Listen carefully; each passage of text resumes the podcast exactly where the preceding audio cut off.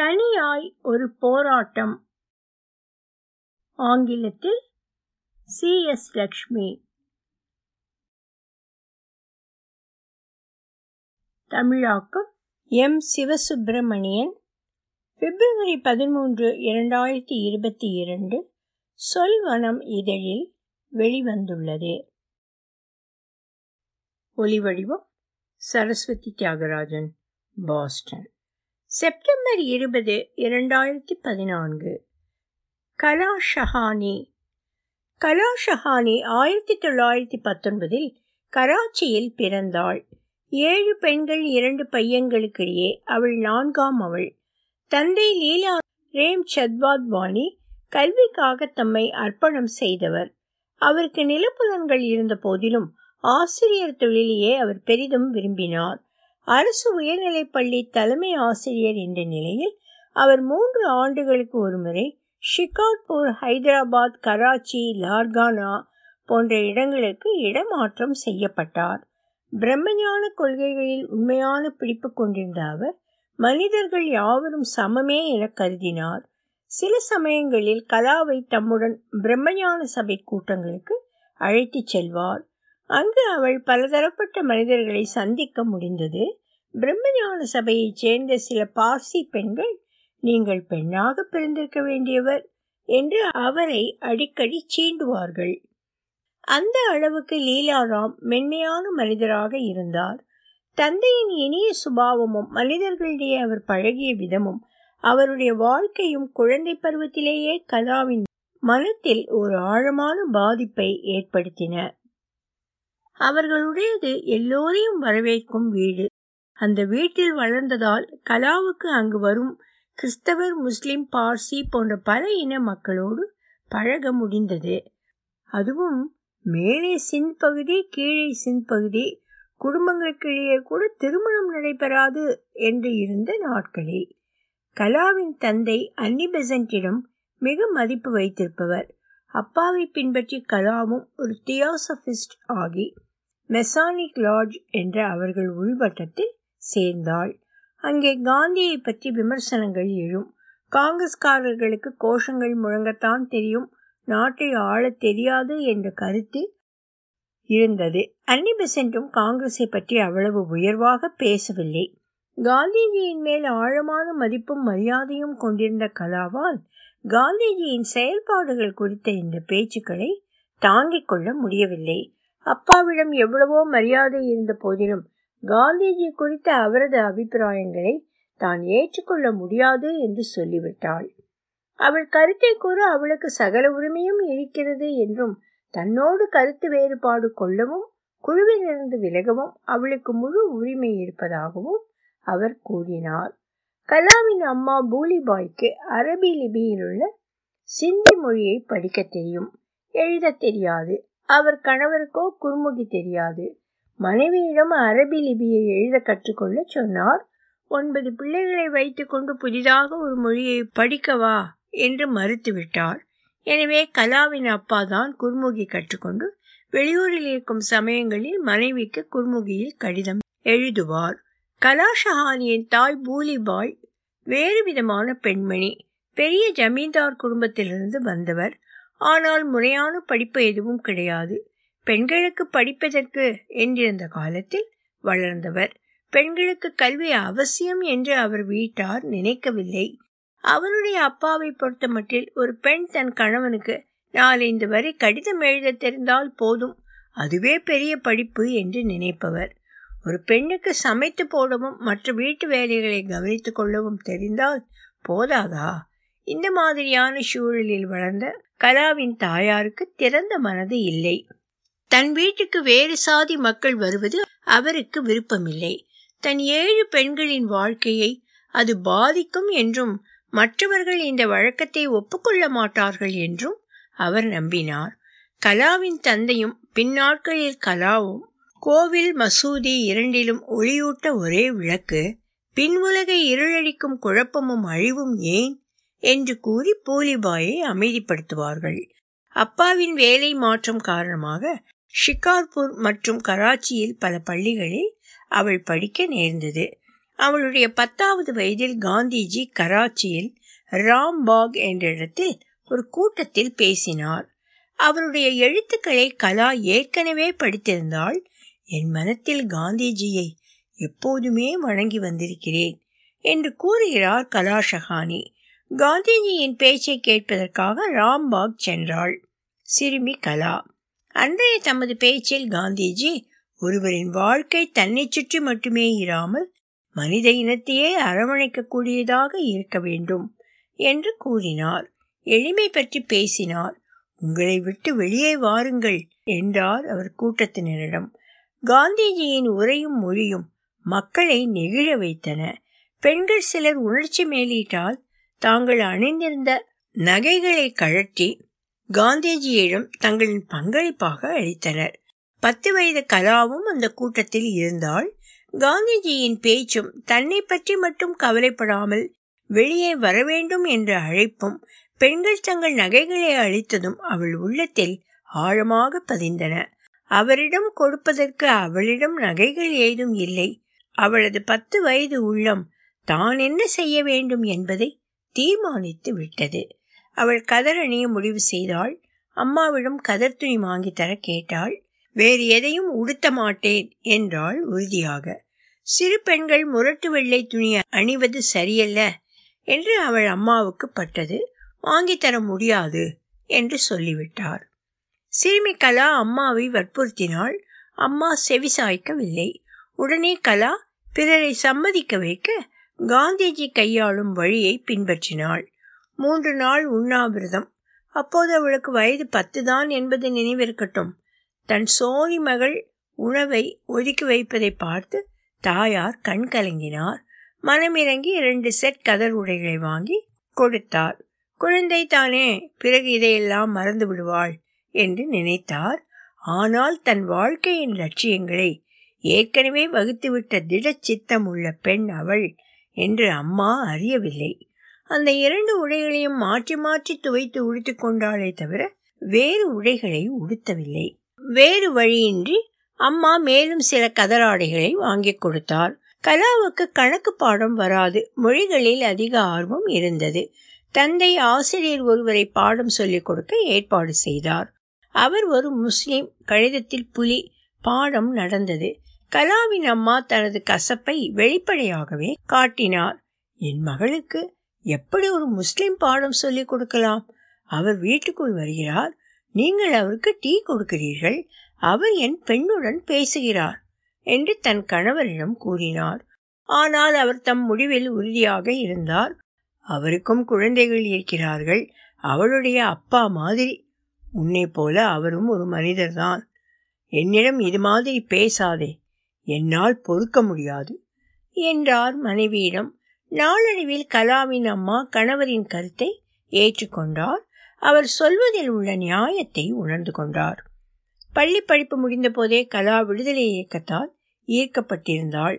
ஆனால் அவள் தந்தை அரசு பணியில் இருந்ததால் அவளால் நேரடியாக இயக்கத்தில் பங்கு பெற இயலவில்லை. கலாவின் மூத்த சகோதரி எம்ஏ ஆனர்ஸ் முடித்துவிட்டு மேல் படிப்புக்காக வெளிநாடு சென்று விட்ட போதிலும் கலா கல்லூரி செல்லவில்லை. சாந்திநிகேதன் செல்லலாமா என யோசித்தாள். ஆனால் ஏனோ அது கைகூடவில்லை. பதினைந்தாவது வயதில் ஜேதானந்த ஷஹானியை சந்தித்திருந்தாள். அவர் அவளை விட பன்னிரண்டு வயது மூத்தவர். விடுதலை இயக்கத்தில் முழுமையாக ஈடுபட்டிருந்தார். எல்லோரும் அவரை சாந்தி என்றே அழைத்தனர். அவருடைய எளிய அமைதியான சுபாவத்திற்காக சாது வாஸ்வானி அளித்த பெயர் அது. கலாவுக்கு சாந்தியிடம் மதிப்பும் மரியாதையும் இருந்தது. எதிர்காலத்தில் என்ன செய்ய வேண்டும் என்று சில திட்டங்கள் அவள் மனத்தில் இருந்தாலும் திருமணம் பற்றி அவள் யோசிக்கவில்லை. திருமண தலையில் கட்டுப்படாமல் இருந்தால்தான் மக்களுக்கு தன்னால் சேவை செய்யவும் ஏழைகளுக்கு உதவவும் முடியும் என்று உணர்ந்தாள்.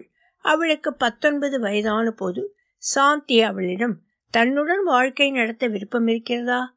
என்று கேட்டார்.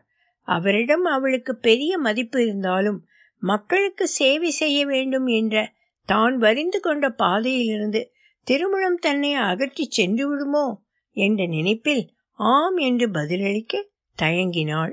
பிறகு மனம் எப்படி மாறியதோ தெரியவில்லை. சாந்தியை மணக்க ஒப்புக்கொண்டாள். அவள் விருப்பத்தை அப்பா முழுமனதுடன் ஏற்றுக்கொண்டார். அம்மாதான் கவலைப்பட்டார். மேலே சிந்தியர்கள் கீழே சிந்தியர்களிடையே திருமணம் நடைபெற்றால் எல்லோரும் ஒரு தினசாக பேசுவார்களே என்று சாந்தி லர்கானாவைச் சேர்ந்தவர். எனினும் அம்மாவின் எதிர்ப்பையும் மீறி கலா சாந்தியின் திருமணம் நடந்தேறியது. தன் வாழ்க்கையை பற்றி பேசும் பொழுது கலா மீண்டும் மீண்டும் சாந்தியினுடனான தன் நாட்களையே நினைவு கூர்ந்தார். தந்தைக்கு பிறகு சாந்திதான் அவர் வாழ்க்கை சக்கரத்தின் அச்சாணி. அதை சுற்றி தன் வாழ்க்கையை அமைத்து கொண்டார். சர்க்கா வகுப்புகளுக்கு செல்ல தொடங்கினார். தேசிய மொழியின் முக்கியத்துவத்தை காந்திஜி வற்புறுத்தியதற்கிணங்க ஹிந்தி வகுப்புகள் நடத்தினார். சாந்தி மதர்லேண்ட் பிரஸ் என்ற அச்சுக்கூடத்தை நடத்தி வந்தார். அதுதான் அவருக்கு சோறு போட்டது. சர்வெண்ட் ஆஃப் சிந்த் என்றொரு பத்திரிகை நடத்தினார். ஆனால் தன் கொள்கைக்கு எதிரானது என்பதால் மதுபான விளம்பரங்களை வெளியிட மறுத்துவிடவே பத்திரிகையை தொடர்ந்து நடத்த முடியாமல் அது நிறுத்தப்பட்டது. பின்னர் குவிஸ் இந்தியா என்ற பத்திரிகையை தொடங்கினார். ஆங்கிலேயருக்கு எதிராக சத்தியாகிரகத்துக்கு மக்களை தூண்டிய ஒரு ரகசிய பத்திரிகை அது. ஷஹானியின் வீட்டில் இருந்த அச்சகத்தில் அது அச்சிடப்பட்டு வெளிவந்தது. அழுக்கு துணி மூட்டை போல பத்திரிகை வெளியே கடத்தி செல்லப்படும். சலவை தொழிலாளி போல ஒருவர் பாவனை செய்து மூட்டையை முதுகில் வைத்துக்கொண்டு பத்திரிகையை வீடு வீடாக சென்று விநியோகிப்பார். இந்த ராஜ துரோக குற்றத்திற்காகத்தான் சாந்தி ஷஹானி பின்னர் கைது செய்யப்பட்டார். கலா ஷஹானியின் அக்கா தாக்குரி எம்ஏ ஆனர்ஸ் படித்த பிறகு அவருக்கு வெளிநாடு சென்று படிக்க உதவித்தொகை கிடைத்தது. ஆனால் நிறைய பேர் அவர் வெளிநாடு செல்வதற்கு எதிர்ப்பு தெரிவித்தனர். அம்மாவுக்கும் விருப்பமில்லை பிள்ளைக்குட்டி பெற்றுக்கொண்டு இருக்க வேண்டியவள் தானே வெளிநாடு எதற்கு செல்ல வேண்டும்? என்றார். அம்மா வழி தாத்தா உனக்கு ஏழு பெண்கள் இருக்கிறார்கள். ஜாக்கிரதை. என்று அப்பாவிடம் பயமுறுத்தினார். ஆனால் அப்பா எப்போதும் போல் உறுதியாக இருந்து அக்காவை வெளிநாடு அனுப்பினார். அக்கா பின்னர் பத்தார்கோட்டில் முஜபர் கல்லூரியின் பிரின்சிபல் ஆனார். அம்மாவுக்கும் மிக்க மகிழ்ச்சி. பிரின்சிபாலின் அம்மா என்று அழைக்கப்படுவதில் நிரம்ப பெருமை. தீத் சபானியையும் சாந்தி ஷஹானியையும் பெரிய அண்ணா சின்ன அண்ணா என்று மற்றவர்கள் அழைத்தனர்.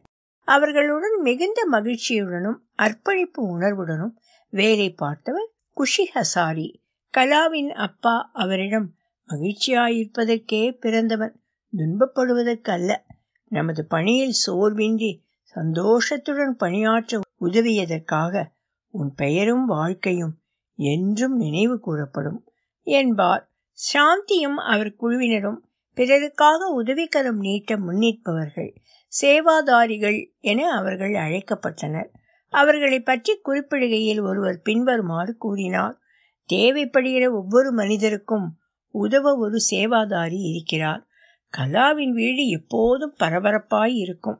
விடுதலை போரில் ஈடுபட்டிருந்த பலரே கலாஷஹானி அங்கே சந்தித்தார்.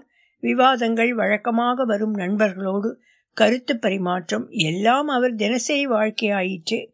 பெரும்பாலான நண்பர்கள் சாந்தி ஷகானியை விட இளைஞர்கள். ஆனால் ஹிந்துஸ்தான் என்ற சிந்தி பத்திரிகை ஆசிரியர் தீரத் சபானிக்கு சாந்தியின் வயதிருக்கும். நாற்பது பேர் கொண்ட இளைஞர் பட்டாலும் அவர்களோடு உழைத்தது. சபானியின் மனைவியும் ஒரு காங்கிரஸ் தொண்டர். ஹிந்துஸ்தான் உதவி ஆசிரியர் தேவி மகிஜானியும் விடுதலை போராட்டத்தில் பங்கு கொண்டவர். மோகினி லால்சந்த் பிரேமி குல்ரஜானி போன்றவர்களுடன் இணைந்து சர்க்கா வகுப்புகள் நடத்துவதிலும் ஹிந்தி பாடங்கள் போதிப்பதிலும் மும்முரமாக ஈடுபட்டார் கலா. ஊர்வலத்தில் கலந்து கொண்டு பாரத் ஹமாரா தேஷ் ஹை என்றோ லேக்கே ரஹேங்கே ஹமாரா தேஷ் லேக்கே ரஹேங்கே என்றோ அவர் முழக்கமிட்டிருக்கிறார். அதே சமயம் சில ஊர்வலங்களில் ஆங்கிலேயர்களின் உருவ பொம்மைகள் எரிக்கப்பட்ட போது கலாவின் அகிம்சை நிரம்பிய இழகிய உள்ளம் அந்த வேடிக்கையான வன்மத்தை கூட ஏற்றுக்கொள்ள மறுத்தது. ஒரு தடவை பகிரங்கமாக சுதந்திர உறுதிமொழி எடுத்தார் என்பதற்காக போலீஸ் லாக்கப்பில் அவர் அடைக்கப்பட்டார். அவர் கணவர் கைது செய்யப்பட்ட போதுதான் அவருக்கு உண்மையான சோதனைகள் ஏற்பட்டன. வெள்ளையனே வெளியேறு துண்டு பிரசுரங்கள் அவர்கள் வீட்டு அச்சகத்தில் அச்சிடப்பட்டவை என்று கண்டுபிடிக்கப்பட்டதால் சாந்தி கைது செய்யப்பட்டார். இதுதான் கலாவின் முதல் தனிமை அனுபவம். ஆயிரத்தி தொள்ளாயிரத்தி நாற்பத்தி இரண்டாம் ஆண்டு அது. இந்த ஆண்டை வெள்ளையனே வெளியேறி இயக்க ஆண்டாக மட்டுமின்றி தனது தனிமை நிறைந்த ஆண்டாகவும் அவர் நினைவு கூறுகிறார். சாந்தி ஷஹானி ஆறு மாதம் சிறையில் இருந்தார். சாந்தியை சுற்றியுள்ள கூட்டத்தில் பலதரப்பட்ட சுவாரஸ்யமான மனிதர்கள் இருந்தனர். அவர்களில் ஹர்கோபிந்த் ராம் சந்தானி ஒருவர். அவரை போகஸ் என்று அழைத்தனர்.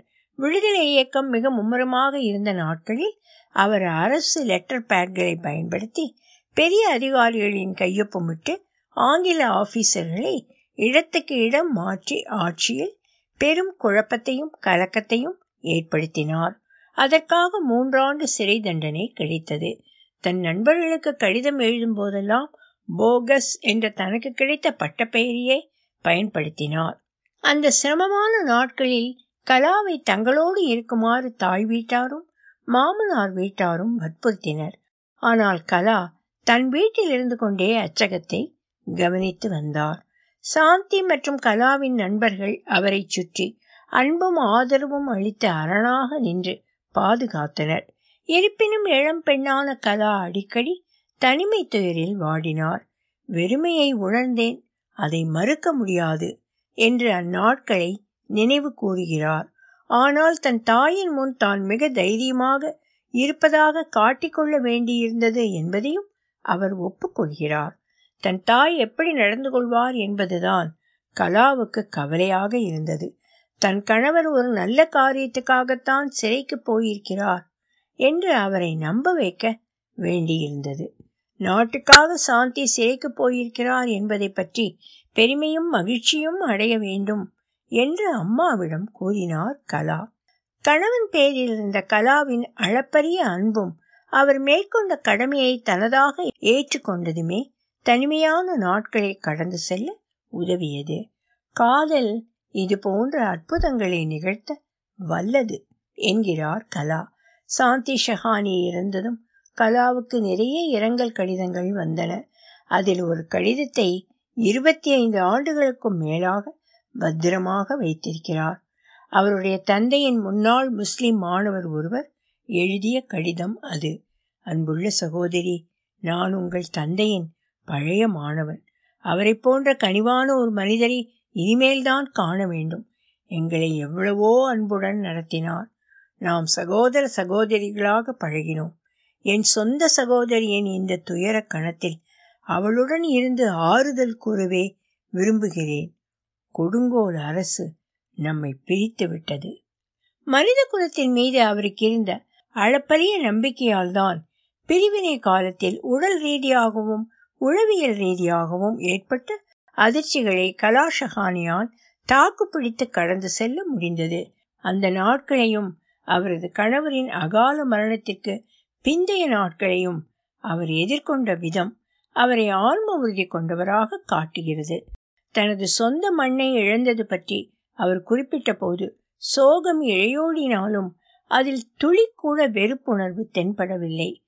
கலாஷகானியின் சொந்த அனுபவம் தாங்கள் நிர்ணயித்திராத ஒருபோதும் நிர்ணயிக்க விரும்பாத எல்லைகளை கடந்து வந்த பத்து லட்சம் மக்களின் அனுபவமாகவே இருந்திருக்கும். ஆயிரத்தி தொள்ளாயிரத்தி நாற்பத்தி எட்டு ஜனவரி ஆறாம் தேதி கராச்சியில் வன்முறை வெடித்தது. அந்த நாட்களை நினைவு கூறுகையில் திடீரென அங்கே அப்படி ஒரு குரோதம் வெறுப்பு ஆவேசம் தோன்றியது என்றார் கலா. வீட்டை விட்டு வெளியே வரவோ பால்கனியில் நிற்கவோ கூட யாருக்கும் முடியவில்லை. கராச்சி காங்கிரஸ் அலுவலக காரியதர்சியாக இருந்த சாந்தி ஷஹானி காலை பத்து மணிக்கு வீட்டை விட்டு கிளம்பியவர் திரும்பி வரவில்லை. ஆயிரத்தி தொள்ளாயிரத்தி நாற்பத்தி எட்டில் கோவிந்த் கடுமையாக நோய்வாய்ப்பட்ட போது டாக்டர் யாரும் வந்து பார்க்கவில்லை. எல்லா டாக்டர்களும் ஊரை விட்டு வெளியேறி கொண்டிருந்தனர். ஒரு முஸ்லிம் டாக்டர் வந்து ஊசி போட்டார். ஏனோ அது பயனளிக்கவில்லை. இது அந்த முஸ்லிம் வேண்டுமென்றே செய்தது என்று ஜனங்கள் பழி சுமத்தினார்கள். அந்த அளவுக்கு இனவெறி முற்றியிருந்தது. ஆனால் கலாவுக்கும் அவள் கணவருக்கும் அத்தகைய எண்ணம் சிறிது கூட இல்லை. கலக்கத்தில் இருந்த கலாவிடம் காங்கிரஸ் அலுவலகம் தீ வைத்து கொளுத்தப்பட்டதாகவும் அங்கிருந்தவர்கள் அனைவரும் கொல்லப்பட்டதாகவும் சிலர் தெரிவித்தார்கள். அவள் மகன் இரண்டே வயதே ஆன கோவிந்துக்கு காய்ச்சல். அவள் மகன் இரண்டு வயதே ஆன கோவிந்துக்கு காய்ச்சல். உடல் நெருப்பாய் கொதித்து கொண்டிருந்தது. டாக்டர்கள் யாரையும் அழைக்க முடியவில்லை.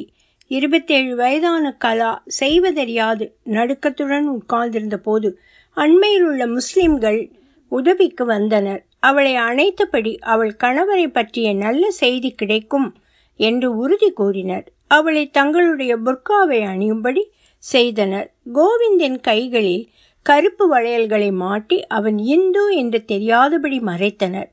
முதலில் கலா தான் கதர் மட்டுமே அணிவதாக கூறி புர்காவை அணிய மறுத்தாள்.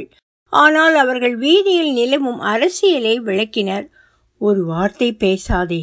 உன் குழந்தையின் நன்மைக்காக இந்த உடையை உடுத்தித்தான் ஆக வேண்டும் என்றனர். இதற்கிடையில் தீயணைப்பு படையினர் காங்கிரஸ் அலுவலகத்தில் மீட்பு பணியில் ஈடுபட்டிருக்கும் செய்தி வந்தது.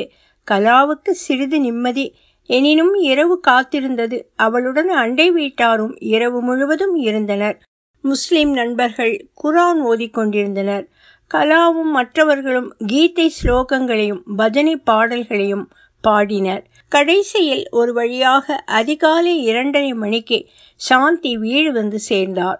முஸ்லிம்கள் தனக்கு அளித்த உதவிகளை பற்றி சொல்லிக் கொண்டு வருகையில் கலா அவர்களிடம் தன்னிடம் கேட்ட பல கேள்விகளையும் பற்றி நினைவு கூர்ந்தார். நீங்கள் இந்துக்கள் ஏன் எங்களை வெறுக்கிறீர்கள்? உங்கள் மேல் எங்களுக்கு எந்தவித வெறுப்பும் இல்லையே. அவர் அதற்கு முன்பும் அதன் பின்பும் அளித்த அவரது இதயத்தின் ஆழத்திலிருந்து எழுந்த பதிலைத்தான் அப்போதும் அளித்தார். நாங்கள் உங்களை வெறுக்கவில்லை. மத வேறுபாடுகள் பாராட்டாத குடும்பத்திலிருந்து வந்தவள் நான். நாமெல்லாம் ஒன்று மனிதர்கள் என்ற நிலையில் நாமெல்லாம் சகோதர சகோதரிகள். கராச்சியை விட்டு கிளம்பிய கடைசி குடும்பங்களில் மூன்று நபர்கள் கொண்ட ஷஹானியின் குடும்பமும் ஒன்று. காந்திஜியின் அடிச்சுவட்டை பின்பற்றிய பலரைப் போலவே சாந்தி ஷஹானியும் தேச பிரிவினையை அடியோடு வெறுத்தார். கராச்சியை விட்டு வர அவருக்கு விருப்பமில்லை. இந்த ஊரை விட்டு வரவே மாட்டேன். என்னுடைய இன மக்களுக்காகவும் காங்கிரஸுக்காக உழைத்தவர்களுக்காகவும் நான் பாடுபடுவேன். என்றார் அவர். ஆனால் அவருடைய குழந்தை நோய்வாய்ப்பட்டிருந்தது. நண்பர்கள் குழந்தையை காட்டி அதற்காகவாவது ஊரை விட்டு சென்றுவிட வேண்டுமென்று வேண்டிக் கொண்டபோது அவர் மனம் இழகியது. அவருடைய உறவினர் அனைவரும் சென்று விட்டனர். கலாவின் தாய் வீடு காலியாக இருந்தது. அதுபோலவே சாந்தியின் சகோதரர் வீடும். அந்த சமயம்தான் காந்திஜி சுட்டுக் கொல்லப்பட்டார். பார் இந்த கோட்சேயை தன்னுடைய குருவையே கொன்றுவிட்டான் இந்த இந்துக்கள் எல்லோருமே இப்படித்தான் என்ற விமர்சனங்கள் ஒலிக்கத் தொடங்கின. எங்கும் ஒரு விரோத சூழ்நிலை விஷமாக பரவியது. கனத்த உள்ளத்துடன் சாந்தியின் குடும்பம் இந்த தவிர்க்க முடியாத நிலைமைக்கு தலை சாய்க்க வேண்டியிருந்தது. ஆயிரத்தி தொள்ளாயிரத்தி நாற்பத்தி எட்டு பிப்ரவரி மூன்றாம் தேதி அவர்கள் கராச்சியை விட்டு கிளம்பினர். பிப்ரவரி நான்காம் தேதி கோவிந்தின் இரண்டாவது பிறந்த நாள் அன்று அவர்கள் ஒரு கப்பலில் தங்களின் புதிய அடைக்கலமாக போகும் இந்தியாவின் ஏதோ அந்நியமான நகரத்தை நோக்கி பயணம் செய்து கொண்டிருந்தனர். போர்பட்டி ஹீரானந்தானி கலாஷஹானியின் நெருங்கிய நண்பர் எழுத்தாளர் கேசி கல்லூரியில் சிந்தி பேராசிரியர். அவர் நன்கு படித்த ஒரு பையனை மணக்க இருந்தார். ஆனால் அவர் பத்தாயிரம் ரூபாய் சீதனமாக கேட்டார். அப்படி கேட்டதில் என்ன தப்பு? என்று எண்ணிய போர்பட்டியின் அம்மா அந்த தொகையை கொடுக்க தயாராக இருந்தார். பணம் கொடுக்க வேண்டாம் என்று தாயாரை வற்புறுத்தினார். போப்பட்டி. போப்பட்டி ஹீரானந்தானி பணம் கொடுக்க வேண்டாம் என்று தாயாரை வற்புறுத்தினார் போப்பட்டி. ஆனால் தாயார் பிடிவாதமாக இருந்தார். அவரிடமிருந்து பையனின் முகவரியை சாமர்த்தியமாக பெற்றுக்கொண்டு அந்த நபரை போய் பார்த்தார் போப்பட்டி. என்னிடமிருந்து எப்படி வரதட்சணை எதிர்பார்க்கலாம்? நானும் உங்களைப் போலவே படித்திருக்கிறேன். வேலை பார்க்கிறேன் சுதந்திரமாக இருக்கிறேன். என்னை விட நீங்கள் எப்படி உயர்ந்தவர் என்று எனக்கு புரியவில்லை. பணத்தை கொடுத்து உங்களை நான் ஏன் கல்யாணம் செய்து கொள்ள வேண்டும்? என்றார் போப்பட்டி. அதற்கு அவர் நான் என்ன செய்யட்டும்? என் அம்மாவின் ஆசை அது. என்றார். அப்படியானால் நீங்கள் உங்கள் அம்மாவுடனேயே இருங்கள். நான் என் அம்மாவுடன் இருந்து கொள்கிறேன். குட் பை என்று சொல்லிவிட்டு வந்துவிட்டார் போப்பட்டி. அதன் பிறகு அவர் திருமணமே செய்து கொள்ளவில்லை. தந்தை இறந்த பின் குடும்பத்தை அவரே கவனித்து வந்தார். அவருடைய சகோதரி ஒருத்தி விதவையான போது அவளுக்கு எந்த வகையில் உதவ வேண்டும் என்பதில் போப்பட்டி தெளிவாக இருந்தார். சகோதரியிடம் உனக்கு ஆதரவு தருகிறேன். ஆனால் உனக்காக நான் வாழ முடியாது. உன் காலிலேயே நிற்க கற்றுக்கொள்ள வேண்டும். அத்துடன் சுயமரியாதையுடனும் வாழ வேண்டும் என்றார். கலாஷஹானியின் தலைமுறையினருக்கு மதிப்புடனும் சுயமரியாதையுடனும் வாழ்வதும் தம் சொந்த காலிலே நிற்பதுமே மிக முக்கியமான விஷயங்களாக இருந்தன. கலாஷஹானி தன் சொந்த ஊரான கராச்சியை பிறகு பார்க்கவே இல்லை. வேறிழந்து வந்த அதிர்ச்சியை விட அகதி என்ற முத்திரை குத்தப்பட்டதே பெரிய அவமானமாக இருந்தது. அவரை போன்றவர்களால் ஜீரணிக்க முடியாத ஒரு சொல் அது. அந்த வார்த்தையை நாங்கள் எப்படி வெறுத்தோம்? என்றார் கலா. எங்கு தங்களுக்கு வரவேற்பில்லை என்பதை உணர்ந்தனர். எங்களுக்கு வேதனையாக இருந்தது. பிரிவால் அவதிப்பட்டு கொண்டிருக்கிறோம். அதற்கு மேல் இந்த அவமானம். அகதி என அழைக்கப்படுவதற்கு அவர்கள் கூறிய பதில் நாங்கள் அகதிகள் அல்ல. உங்களில் ஒருவர்தான் நாங்களும். எங்கள் சொந்த கால்களிலேயே நாங்கள் நின்று கொள்வோம். அப்படியே செய்தோம் என்றார் கலாஷஹானி எங்களை நாங்களே கவனித்துக் கொள்ள முடியும் என்பதை இந்திய மக்களுக்கு நிரூபித்து காட்டிவிட்டோம். அரசியலில் ஈடுபட்டு முதலெடுக்க நிறைய பேர் அவர்கள் மத்தியில் இருந்தனர். அற்பத்தனமும் பேராசையும் மக்கள் மனத்தை ஆட்டுவிப்பதைக் கண்டு கலாவும் சாந்தியும் கோபமுற்றனர். வீட்டுக்காகவும் நிலத்துக்காகவும் சண்டை போட்டுக்கொள்ளும் ஆட்கள் ஒருபுறம் ஜெயிலுக்கு போனதையும் கதர் அணிவதையும் சொல்லி மார்த்தட்டி கொள்ளும் ஆட்கள் இன்னொரு புறம் கலாவுக்கு ஒரே ஏமாற்றமாக இருந்தது. ஒருவன் தன் தாய்நாட்டுக்காக பாடுபடுவது தன் தியாகத்தையோ உயிரையோ விலை பேச அல்ல. ஆயிரத்தி தொள்ளாயிரத்தி நாற்பத்தி ஏழில் தங்கள் அரசியல் பணி முற்று பெற்றதாக அவர்கள் உணர்ந்து கொண்டனர். பதவி அரசியலில் நுழைய அவர்கள் விரும்பவில்லை. கலாவும் அவள் கணவரும் மலாடில் ஒரு வீட்டை வாடகைக்கு எடுத்தனர். ஷஹானி ஹிந்துஸ்தான் என்ற சிந்தி தினசரியில் வேலை பார்க்க தொடங்கினார். கலாவின் தந்தை ஆக்ராவில் குடியேறினார். கலாவின் வாழ்க்கை இப்போது சோதனையும் வேதனையும் நிரம்பிய ஒரு கட்டத்தில் நுழைந்தது. இந்தியாவுக்கு வந்த பத்தாண்டுகளில் அவர் நிறையவே துயரங்களை எதிர்கொண்டு விட்டார். அவர் கணவர் எதிர்பாராமல் இளம் வயதிலேயே மரணமடைந்தார். பின் அவர் அம்மா காலமானார். அதைத் தொடர்ந்து உள்ளத்தை உலுக்கும் நிகழ்ச்சியாக அவருடைய ஆறு வயது மகளையும் இழக்க நேர்ந்தது. அப்போது கலாவுக்கு வயது முப்பத்தேழு தான். கீதையிலும் கிரந்த் சாஹிபிலும் தனக்கிருந்த நம்பிக்கையே வாழ்வின் இந்த சோதனையான காலகட்டத்தை கடக்க உதவியதாக உணர்கிறார் கலா. இந்த உரையாடலின் இடையில் பேசிய கோவிந்த் ஷஹானி பிரிவினைக்கு பிந்தைய சிந்தி இலக்கியம் பழைய தாய்நாட்டின் மீதான பிரிவாற்றாமையும் அளப்பரிய காதலியும் வெளிப்படுத்துவதாக குறிப்பிட்டார். கோவிந்த் ஷஹானியின் தலைமுறையைச் சேர்ந்தவர்களால் தமக்கு முந்தைய தலைமுறையினர் பிரிவினையின் போது எம்மாதிரியான அனுபவத்திற்கு ஆளாகி இருப்பார்கள் என்பதை உணர முடிந்தாலும் அந்த அனுபவங்கள் அவர்களிடம் ஏற்படுத்தியிருந்த பாதிப்பை முழுமையாக உள்வாங்க முடியவில்லை. பிரிவினைக்கு முன் டிஜே சிந்து கல்லூரியில் பணியாற்றிய சில துணிச்சலான ஆசிரியர்கள் பம்பாயில் ஜெய்ஹிந்த் கல்லூரியை நிறுவினர். பம்பாயின் அந்நாள் முதலமைச்சர் மொரார்ஜி தேசாய் பிரசித்தி பெற்ற எல்பின்ஸ்டன் கல்லூரி வளாகத்தில் தினசரி வகுப்புகள் நடைபெறுவதற்கு முன்பாக அதிகாலையில் வந்து அந்த ஆசிரியர்கள் வகுப்புகள் எடுக்க ஏற்பாடு செய்தார். ஆனால் அந்த கல்லூரியின் ஒரு சில ஆசிரியர்கள் இந்த மாதிரி அகதி ஆசிரியர்களும் மாணவர்களும் எல்பின்ஸ்டன் கல்லூரியில் பாரம்பரிய பெருமையை மாசுபடுத்துவதாக முணுமுணுத்தனர்.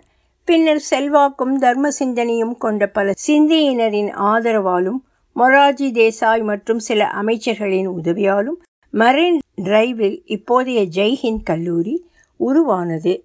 இளம் வயது மகனுடன் வாழ்வை தனியாக எதிர்கொள்ளும் அளப்பரிய வலிமை அவரது தந்தையிடமிருந்து கிடைத்திருந்தது. உன் சொந்த காலிலே நில் அப்போதுதான் சுயமரியாதை உள்ளவளாவாய். உனது மகனுக்கு நல்ல எதிர்காலம் உண்டாகும். ஒரு சுதந்திர மனிதனாவான் என்று அவர் சொல்லியிருந்தார். அப்பாவின் இந்த வார்த்தைகளை கலா அன்புடனும் நன்றியுடனும் நினைவு கூர்கிறார் கலாவின் மூத்த சகோதரனுக்கு அவர் வேலை பார்ப்பதில் இஷ்டமில்லை. அவர்களுக்கு நிறைய சொத்து இருந்தது. பதினேழு அறைகள் கொண்ட வீடு இருந்தது. வேலை பார்ப்பது என்பது குடும்ப கௌரவத்துக்கு இழுக்கென்று அவர் நினைத்தார். ஆனால் கலாவின் தந்தை உறுதியாக இருந்தார். அவள் விடைபெறும்போது என் கண்களில் கண்ணீர் நிரம்புகிறது. ஆனால் அவள் கண்களில் கண்ணீர் நிரம்புவதைக் காண நான் விரும்பவில்லை. வேறு யாரையும் சார்ந்திருக்க முடியாது என்று அவளுக்கு புரியும் போது தன்னையே சார்ந்திருக்கும் வலிமையை அவள் பெற்று விடுவாள் என்றார் அவர். ஆக்ராவிற்கு சென்று அவரை சந்தித்துவிட்டு கலா விடை பெற்று கொள்ளும் போதெல்லாம் அவர் அவர்கள் போகிறார்கள் என்னை விட்டுவிட்டு. நெஞ்சம் கனக்கிறது விழிகளில் கண்ணீர். தெய்வமே எனக்கு வலிமை கொடு. மன உறுதி கொடு என்ற சிந்தி கவிஞர் ஷா அத்துல் லத்தீஃபின் வரிகளை சொல்வார். இவ்வாறுதான் தன்னை சாமர்த்தியமற்றவள் தகுதியற்றவள் படிப்பு இல்லாதவள் என்றெல்லாம் கூறிய இந்த பெண்மணி வாழ்க்கையை கையில் எடுத்துக்கொள்ளும் துணிவு தன்னிடம் இருப்பதை கண்டுகொண்டார். தனக்கென ஓர் இடத்தை உருவாக்கி கொண்டார். படித்த சகோதரிகளிடையே இவர் ஒருவர்தான் தொடர்ந்து வேலைக்கு சென்றவர். வேலைக்கு செல்லும் பெண்கள் பற்றிய பார்வையை பெண்கள் இயக்கம் அடியோடு மாற்றுவதற்கு வெகு காலம் முன்பே அந்த பெண்கள் வரிசையில் தன்னை இணைத்து கொண்டார். கணவன் மறைந்த இரண்டாண்டுகளுக்கு பின் கலாவின் சகோதரர் ஒரு பிரெஞ்சு பெண்ணை மணக்க விரும்பி தந்தையின் அனுமதிக்காக கடிதம் எழுதினார். அவர் என் வீட்டு கதவுகள் அவள் வருகையை தடுக்கும் அளவுக்கு குறுகியவை அல்ல. அவளை மகிழ்ச்சியுடன் வரவேற்கிறேன். என்று பதில் எழுதினார். ஆனால் மருமகளுக்கு அவரை சந்திக்கும் பாக்கியம் கிட்டவில்லை. ஆனால் அந்த கடிதத்தை இன்றும் பத்திரமாக வைத்திருக்கிறாள். கலாவின் மருமகளின் மகள் சகோதரியின் பெண்ணின் மகள் ஒரு பாகிஸ்தான் முஸ்லிமை மணந்திருக்கிறாள்.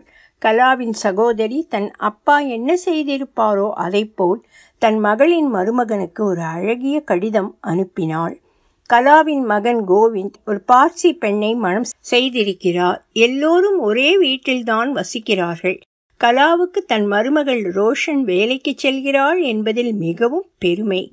அத்துடன் ரோஷனின் அம்மாவுக்கும் கலாவுக்கும் இடையே மிக அந்யோன்யமான உறவு நிலவுகிறது. ஆயிரத்தி தொள்ளாயிரத்தி ஐம்பத்தி எட்டு மார்ச் பதிமூன்றாம் தேதி ஹிந்துஸ்தான் பத்திரிகையில் கிதாப்கர் புத்தக உலகம் பகுதியில் சேர்ந்தார். தொடர்ந்து வேலை பார்த்து வருகிறார். இந்த பணி அவரது வாழ்க்கை பார்வையை மாற்றி இருக்கிறதா இந்த முரட்டு உலகத்தோடு மல்லு கட்ட வேண்டி இருக்கிறதே என்று என்றாவது உணர்ந்ததுண்டா? ஆரம்பத்தில் கவலைப்பட்டதை அவர் ஒப்புக்கொண்ட போதிலும் வீட்டில் இருப்பதை விட வேலைக்கு செல்வது தனக்கு மிக நன்றாக இருந்தது என்றார். ஒரு விதத்தில் அது அவருக்கு தன்னம்பிக்கையை அளித்தது. மற்றொரு விதத்தில் தாய்க்கும் மகனுக்கும் இடையே ஒரு வித்தியாசமான பாசத்தை உருவாக்கியது. அந்த இளம் சிறுவன் அம்மா வேலைக்கு செல்லும்போது தன்னை கவனித்துக் கொள்ள கற்றுக்கொண்டு விட்டான். பாதகமான சூழ்நிலைகள் தாயும் மகனும் இது போன்ற வாழ்க்கையை நடத்த நிர்பந்தித்தன.